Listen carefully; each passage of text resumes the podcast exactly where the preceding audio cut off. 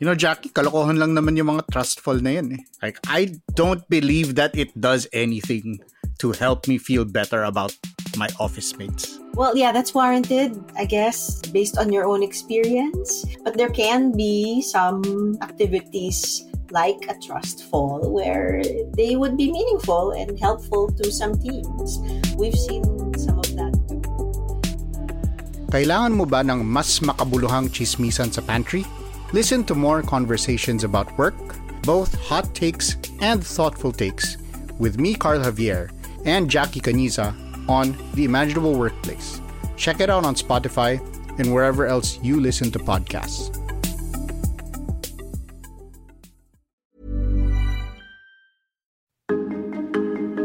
Twenty twenty two na.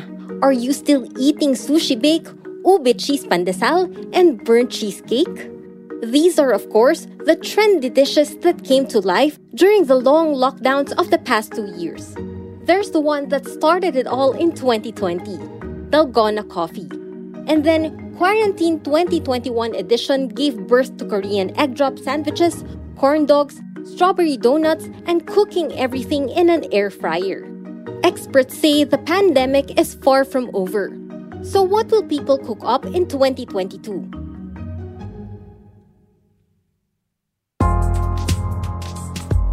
In this episode of Teka Teka, let's talk about the 2022 food trends that could come your way soon. I'm Izzy Puma Podcast. Hot chocolate bumps first became a hit in 2020, but it has once again exploded in popularity lately. A hot chocolate bump is simply a ball of chocolate with marshmallows inside. Put it in your mug, pour some hot milk over it, and watch the chocolate melt and magically reveal the marshmallows. Clang Garcia, a culinary heritage expert and TV host, says Instagrammable food like this never gets old. No, it has to be very pleasing to the eyes. Kasi ngayon with the digital age, parang maliit na rin yung attention span ng mga tao. Pag gusto ko yan, o oh, type ko, ang ganda ng presentation, I'll buy that. And then normally there are triggers, eh? there are triggers, no? For example, last week, you know, it's a serotonin booster yan eh, di ba, yung mga dessert. According to Chef Jeannie Villar, patok din ang mga do-it-yourself o DIY recipes dahil madali itong sundan. Factor din daw ang familiarity and affordability. At syempre, in na in pa rin sa mga Gen Z at millennials ang Korean food napapansin ko, syempre, gusto ng mga bata doable. So, meron silang participation, di ba? Like, yung last year ba yun, yung Dalgona Coffee, di ba? Parang everyone was doing that, gano'n. Kasi, ang dali lang eh, instant coffee lang, gatas. Then, yung familiarity, syempre, yung flavors nun. Halimbawa, yung ube pandesal. Everybody already knows ube and everybody likes cheese. Of course, yung affordability na kaya ba ng mga bata yan kahit na gusto nila. Or, minsan naman, pwede rin kasi na aspirational yung food And I think anything Korean at this point na lumabas, whether it's chips or beer or drinks uh, or cake, di ba? And because most Filipinos have a sweet tooth, she also says desserts will still be making waves. It's an instant mood booster after all. Hindi mawawala yon. Yung mga pang-treats nga na sinasabi natin, cakes, yung mga iba siguro mga concoction ng cold drinks, or things that people can eat while they work alam mo yun, madaling kainin, mabilis.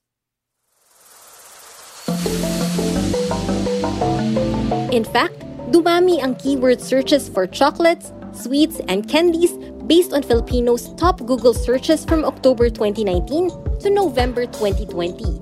But Clank thinks the trend for 2022 is going back to our roots with a creative flair.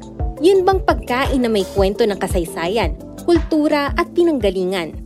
Ngayon, hindi ka na lang bibili basta-basta ng pagkain na hindi mo naintindihan ano ba ang pinanggagalingan niyan.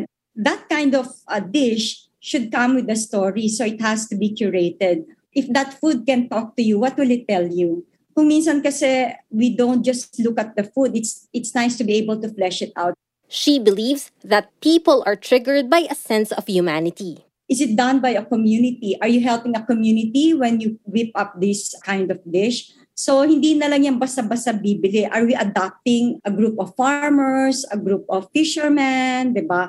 Or a small community creating livelihood out of food. So there's that kind of sensitivity already. So it's already an ecosystem.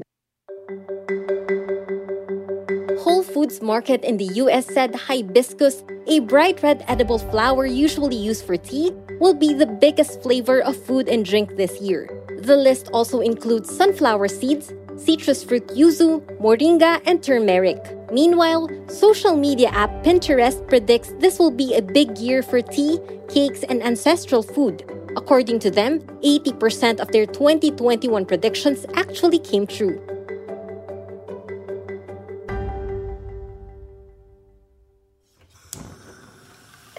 Whether cool, healthy, or just pretty, the pandemic has reminded us to be more conscious of what we put in our bellies. Here are Klang and Chef Jenny again.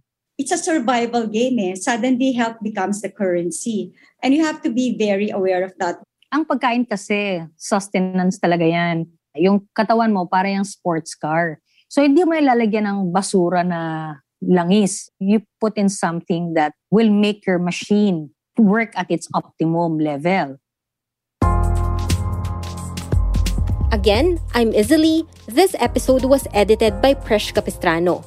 Follow Teka Teka and Puma Podcast on Spotify or wherever you listen to podcasts.